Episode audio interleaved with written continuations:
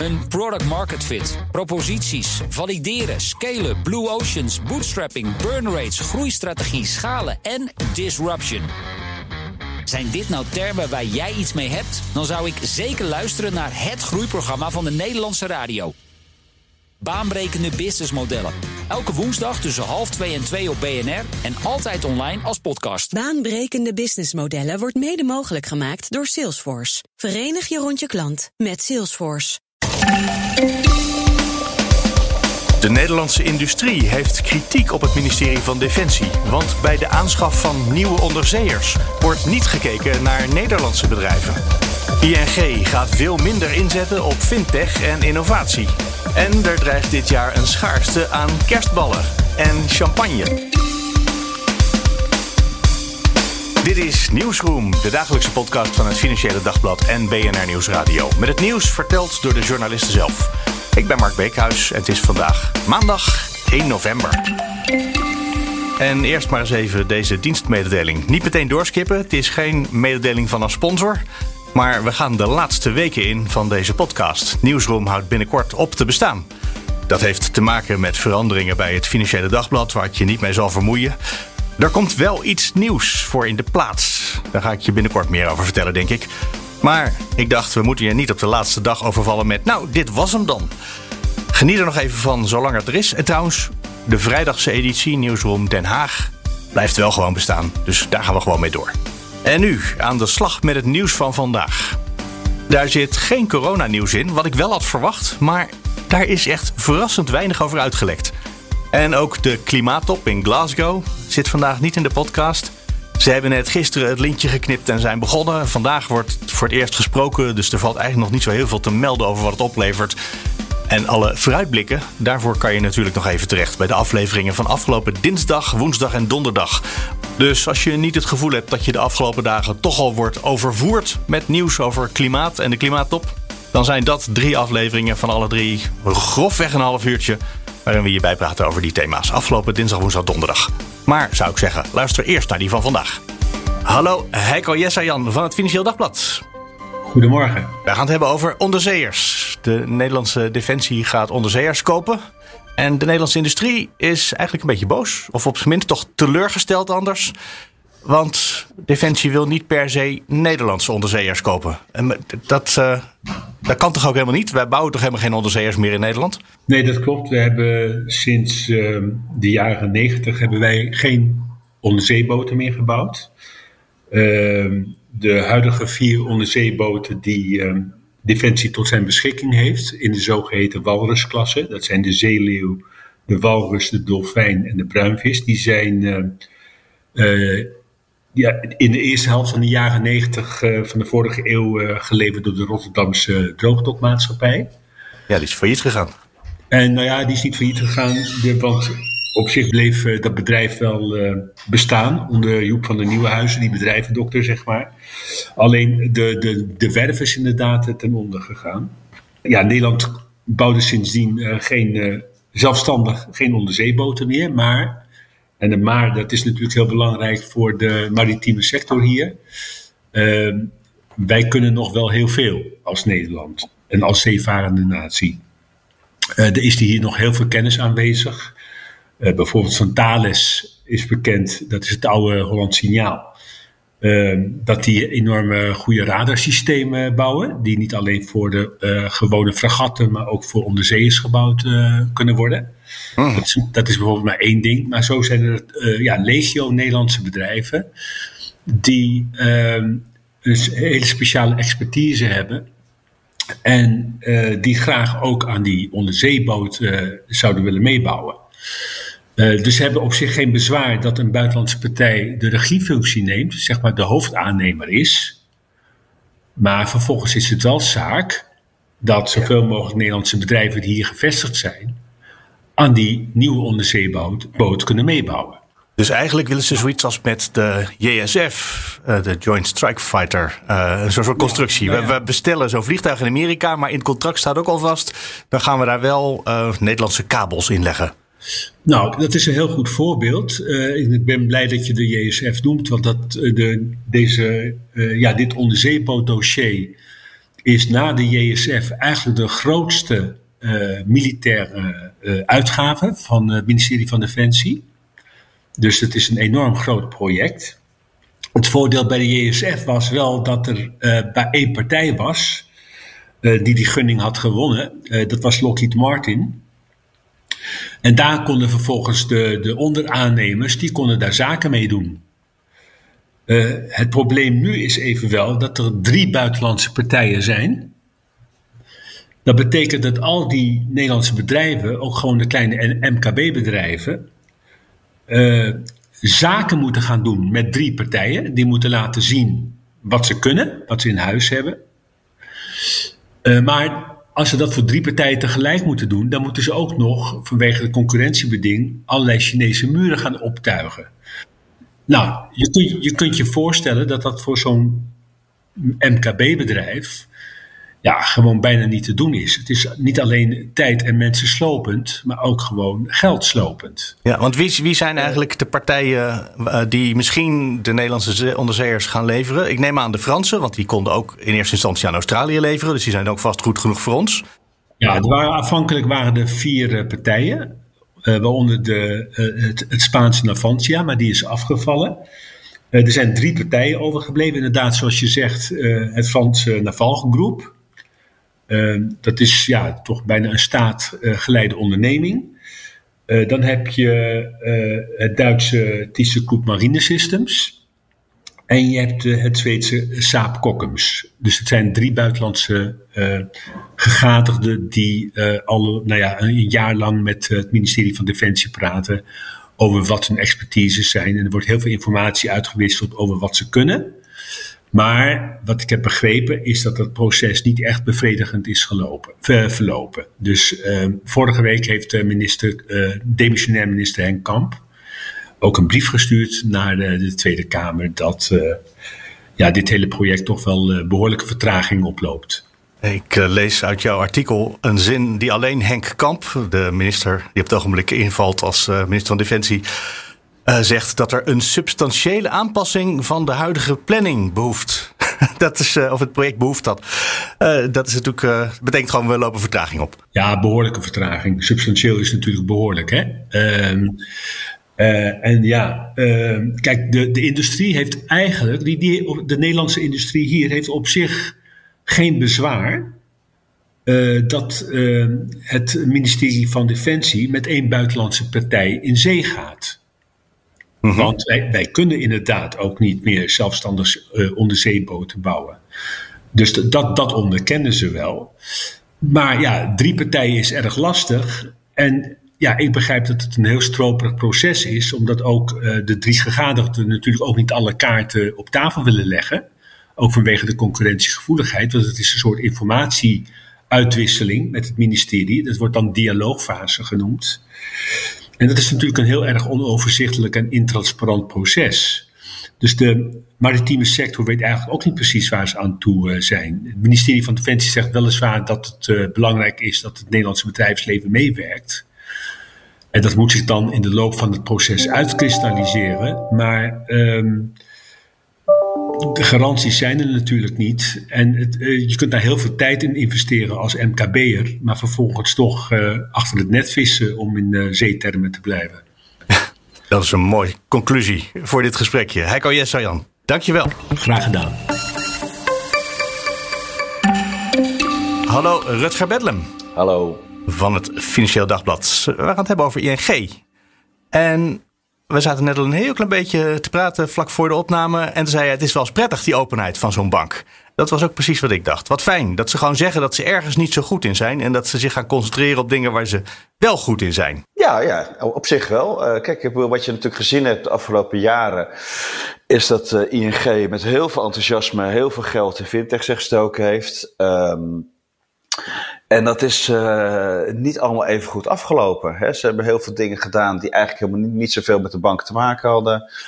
Uh, ze hebben dingen te lang door laten lopen. Uh, ze hebben andere fouten gemaakt. En, en, en nou ja, met een nieuwe ehm, bestuursvoorzitter veranderde ook een beetje het idee over hoe gaan wij nou om met die technologie. En dat zie je terug nu.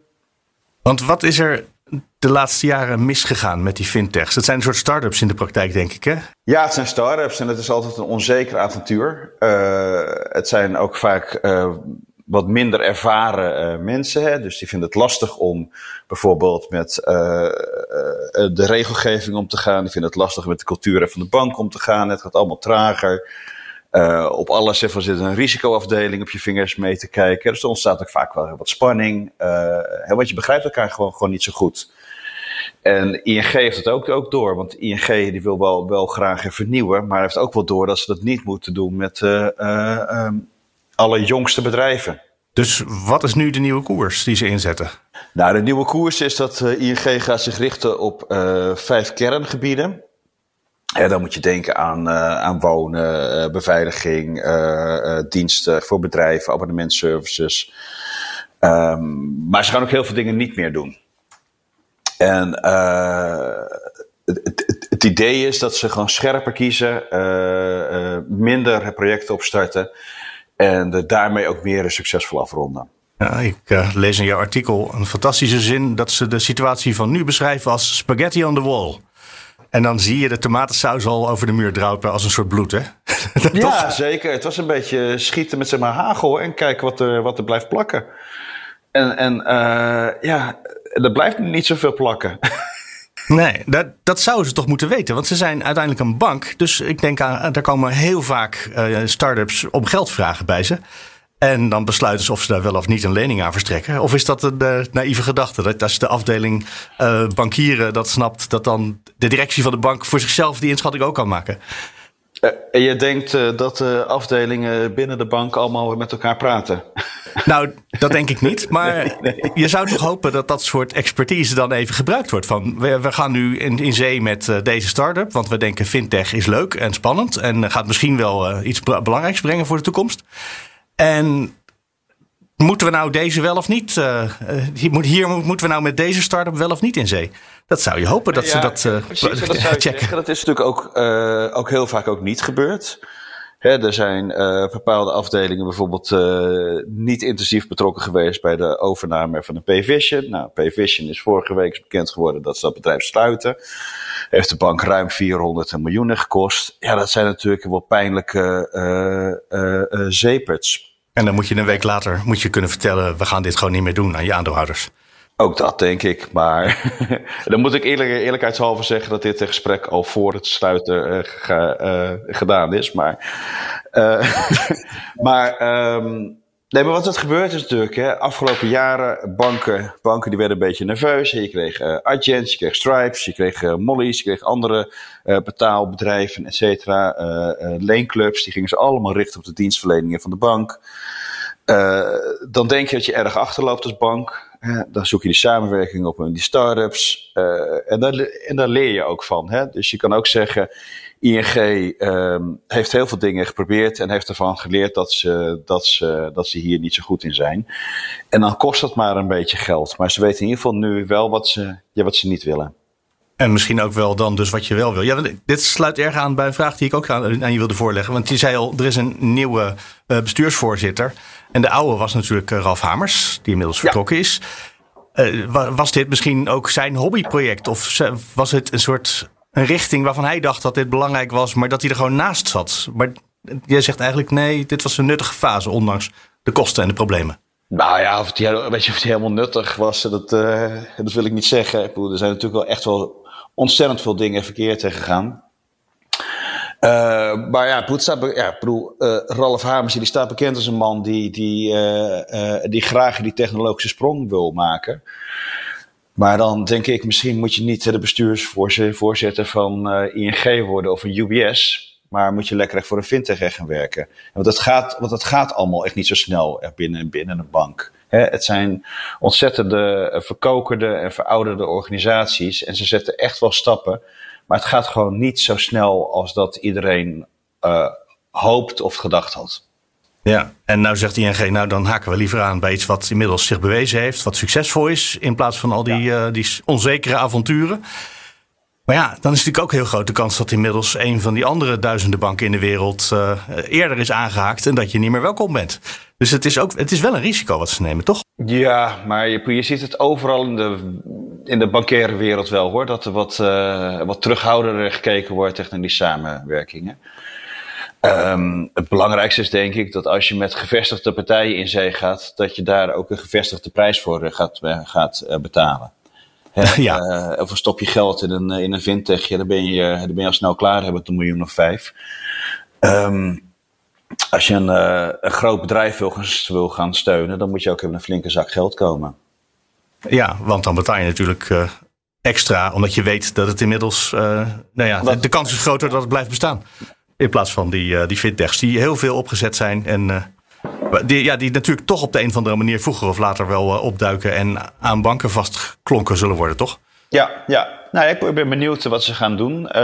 daar, daar wilden ze nog niet zo heel veel over zeggen. Ze hebben een beetje de algemene lijnen uitgezet. En ehm, nou ja ik ben benieuwd wat er gaat komen het komend jaar. Rutger Bedlem, dankjewel. Alsjeblieft. Hallo, Jan Braaksma.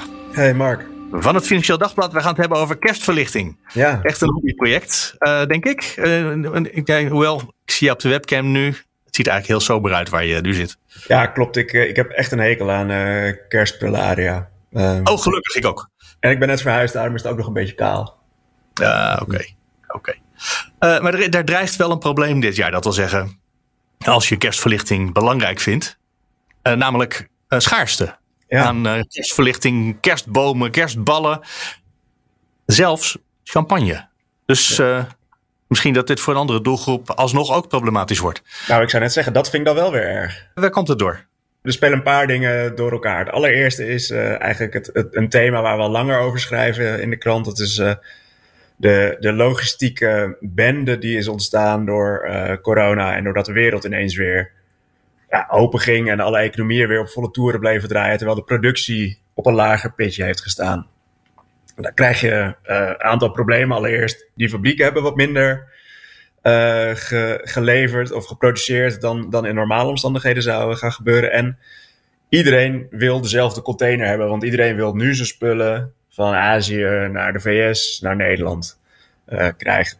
Dus de containers zijn, zijn schaars. Nou, dan heb je dus eigenlijk twee keer een probleem. Want A, je moet je spulletjes zien te krijgen. En B, je moet die spulletjes nog van A naar B zien te krijgen. En dat ook nog tegen een prijs die door al die schaarste vele malen hoger is dan het normaal gesproken was. Nou, dan heb je toch wel een, een probleem. En zeker met seizoensgebonden producten. En dat zie je dus nu met de kerstspullen komt dat heel erg terug. Ik bedoel, als je, als je schoenen, de, de, de collectie een, een week eerder of later in de winkels ligt, nou, vinden de meeste mensen niet zo erg. Uh, en, en dan kun je nog wel een tijdje door. Op, de, de witte sokken raken niet uit het seizoen. Daar heb je nog wel vast wat van in voorraad liggen. Maar de kerstspullen, die, ja, die, die, die komen erop aan. En dan, nou ja, nu is het toch lastig als je zeker voor die bedrijven die relatief laat besteld hebben en, en dat doen veel retailers, en zeker na afgelopen jaar, nadat ze ineens dicht moesten. onzekere tijden. Precies, nou dan ben je toch wat voorzichtiger. Uh, maar dan ja. straks de container misschien uh, op 6 januari of zoiets. Ja, precies. En, en het liefst willen ze natuurlijk dat het, dat het uh, ergens eind oktober, november in, de, in de schappen ligt. Zodat mensen op een. Hè, dan kunnen de mensen er een beetje aan wennen. Denken zo, ja, verrek. Moest nog zo'n nep kerstboom of zo'n zo'n zo kerstman die langs de regenpijp omhoog klimt. Moet ik ook nog halen ja, en, en hoe langer je daar de tijd voor hebt, hoe meer je ervan verpatst natuurlijk. En, en als dat allemaal in twee weken gepropt wordt, dan uh, uh, ja, gaat dat minder. En ze worden hartstikke duur. Als een uh, container, uh, wat was het, 12.000 euro voor een container van Shanghai naar Rotterdam of zoiets? Los ja, ik dat ergens? bij 12 of 14.000 in ieder geval echt een, een heel groot bedrag. Wat echt, nou, een paar jaar geleden kon je dat voor, geloof ik, voor 2000 een, zo'n container charteren. Dus, en, en dat mhm. is dan alleen het vervoer komt bij dat grondstoffen ook uh, relatief duur zijn en, en schaars. Personeel is duur. Nou, uh, probeer zo meteen in december maar eens een, uh, een pakketje te versturen. Dat wordt ook nog lachen. Nou, dan, dan heb je wel een soort perfect storm van waarom dingen schaars en duur zijn, zijn geworden. En hoe gaan die winkels daarmee om? Want ja, ze hadden misschien eerder moeten bestellen, maar dat kan je nu niet meer doen. Nee. dus wat, wat doen ze nu? Nou, bij, bij HEMA hebben ze bijvoorbeeld best wel lang gewacht met het bepalen welke spullen in de folder komen voor december. Ja. Dus dan dachten ze, nou, we zetten er alleen spullen in waarvan we zeker genoeg weten dat, dat ze op tijd zijn en dat we er genoeg van krijgen. Dat ze bijvoorbeeld een andere soort kerstverlichting erin hebben gedaan. Of, uh, ja, of, of, inderdaad af en toe een alternatief. Dat, is, dat ze toch maar hebben gedacht van nou, kaarsen hebben we wel, laten we die maar doen. Dat is ook gezellig met kerst. Dat is misschien zelfs wel gezelliger dan die uh, elektrische verlichting uh, die het hele raam moet omspannen tegenwoordig. Ja, zo is het. Maar kaarsen zijn dan wel weer link in de boom. Gewone kaarsen in de boom, ja, dat is waar. Dat is misschien niet het aller, allerverstandigste idee. niet zonder een emmer water daarnaast in elk geval. Precies. Dus dat is één voorbeeld. Zijn er nog andere mooie voorbeelden van bedrijven die misschien de hele kerst maar overslaan dit jaar bijvoorbeeld? Want dat kan, ik kan voor je en niet wil blijven zitten in januari met je, met je kerstverlichting en je kerstballen. Dus dat je ja, nou halen we het voor de kerst, weten we niet. Nou, dan moeten we het maar niet doen. Nou, ik geloof niet dat, dat er een retailer is die de beste maand van het jaar toch maar wil overslaan. Uh, want december is normaal gesproken de maand waar het geld verdiend wordt met Sinterklaas, met kerst.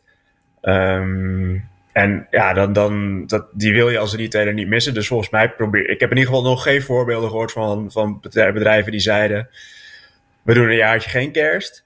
Uh, maar het is meer dus in aangepaste vorm. Uh, de, schappen komen later vol. Uh, ze hebben langer gewacht met de folders. En een aantal um, zegt ook gewoon: ja, wij waren er gewoon op tijd bij. Dus ik sprak Michiel Witterveen, de, de eigenaar van Blokker en Intertoys. En die zei: ja, van het voorjaar hebben wij gewoon. toen, toen zaten we met z'n allen thuis. En hebben we toch bedacht, we moeten heel hard inkopen nu. Ondanks dat er nu geen, geen pepernoot binnenkomt. Zometeen in december is de wereld wellicht weer open. Dan is iedereen gevaccineerd. Ja. Little did we know, zou je nu zeggen. Um, maar hij dacht, we moeten er gewoon vol in met kerst. Dan, dan komt het wel weer goed. En dan, dan is de wereld weer open. Dus hij zei, ik heb op tijd ingekocht. En ik heb voldoende ingekocht. Een beetje ballen tonen noemde hij het zelf. Nou ja, dat, dat, dat is misschien uh, zoals, hij, uh, zoals hij in de wedstrijd zit. Maar ik heb het idee dat veel retailers toch wel iets voorzichtiger zijn geworden. En de champagne, daar moeten we het over hebben. Want ja, uh, we zijn hier thuis dure wijnen gaan drinken, begreep ik. Ja. En, en ja, dat, dan raken de voorraden onder andere van champagne natuurlijk op. Ja, dat, dat heeft ermee te maken dat je niet zo makkelijk champagne kan bij produceren. De flessen die nu in de winkel liggen zijn de oogst van het jaar 2018-2019 of van, van nog verder geleden, als je nog een soort uh, duurdere varianten hebt. Die heb je dus niet zomaar bijgeproduceerd. Want die oogst is geweest twee jaar terug. Ja, precies, die oogst is geweest. En ja, wat, wat moet je daarmee? Hoe, hoe snel kun je dat weer eh, voor jezelf... Uh, hoe, hoe, snel kun je dat bijregelen? Dat, dat lukt dus niet. Dus wat ze bijvoorbeeld bij de Gal hebben gedaan... is dat ze allerlei andere merken hebben ingeslagen... en toch eens gekeken hebben van... ja, als we bij producent A 100 flessen kunnen krijgen in plaats van 200. Nou, dan moeten we misschien nog zorgen dat we er een paar producenten bij hebben, zodat we toch op die 200 flessen komen.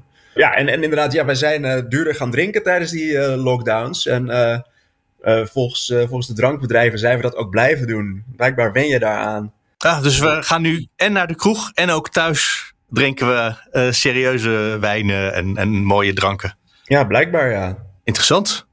Dus ja, dat, ja, je niet? Nou, nee, ik ben niet thuis duurdere wijn gaan drinken, geloof ik. Nou ja, dronk wel hele dure wijn natuurlijk. Ja, dan zeg je wat. Misschien is dat het. Nee, wel iets meer thuis. Omdat er natuurlijk, er was sowieso geen horeca gedurende een jaar. En dat, dat ritueel zit er wel, uh, dat is wel gebleven inderdaad. Dat klopt. Ja, precies. Toch wel, ik merk het ook wel bij mezelf. Toch wat meer etentjes en zo thuis. En dan... Uh ja, dan wil je toch ook uh, die gasten iets uh, fatsoenlijks te drinken voor, voorschotelen. Maar goed, dan gaan we dus aan het eind van het jaar, als we eigenlijk normaal al die, die mooie wijnen en de fijne champagnes inslaan. Dan gaan we dus dan ineens tegen lege schappen aanlopen. Of nou ja, wat je zegt, Gal heeft daar misschien iets opgelost. Maar niet elke winkel zal dat redden waarschijnlijk. Nee, dus je moet op tijd erbij zijn. Dat is het hè. Maar ja, ik denk ook zo'n zin als de branche zegt, u moet wel op tijd komen kopen. Dat voelt ook een klein beetje een soort wc-advies. Ja, wc, ja, zorg dat je niet te laat bent in onze winkel. Ja, nee, dat is, dat is zeker waar. Daar hebben wij ook wel een beetje mee geworsteld.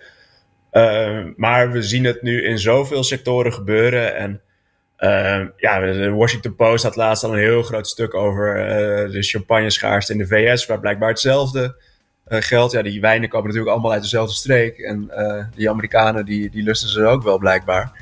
Um, dus het is wel een fenomeen wat uh, je breed door de economie ziet. En waar dus ook wel. Er is wel wat voor te zeggen dat ze dit jaar zeggen. Ze zeggen natuurlijk elk jaar kom op tijd. En die webwinkels zeggen elk jaar bestel je pakjes op tijd. Want anders dan heb je, komt het misschien niet. Nou, dat verhaal kennen we nou wel. Maar er spelen nu zoveel andere factoren. Waardoor dit jaar toch wel iets serieuzer is dan in andere jaren. Dat we het wel echt een verhaal waard vonden. Het advies dus, als je iets wil hebben voor de kerst of voor uh, oud en nieuw... of voor Sinterklaas misschien zelfs, wees er op tijd bij. We nemen het vandaag over van ze. Jan Bruiksma, dankjewel. Ja, dat is graag gedaan. En dat was hem voor vandaag. De show notes staan per traditie op bnr.nl slash nieuwsroom. Je kan reageren door te mailen naar nieuwsroom.bnr.nl of nieuwsroom.fd.nl. En morgen is er gewoon weer een aflevering. Dus heel graag tot dan.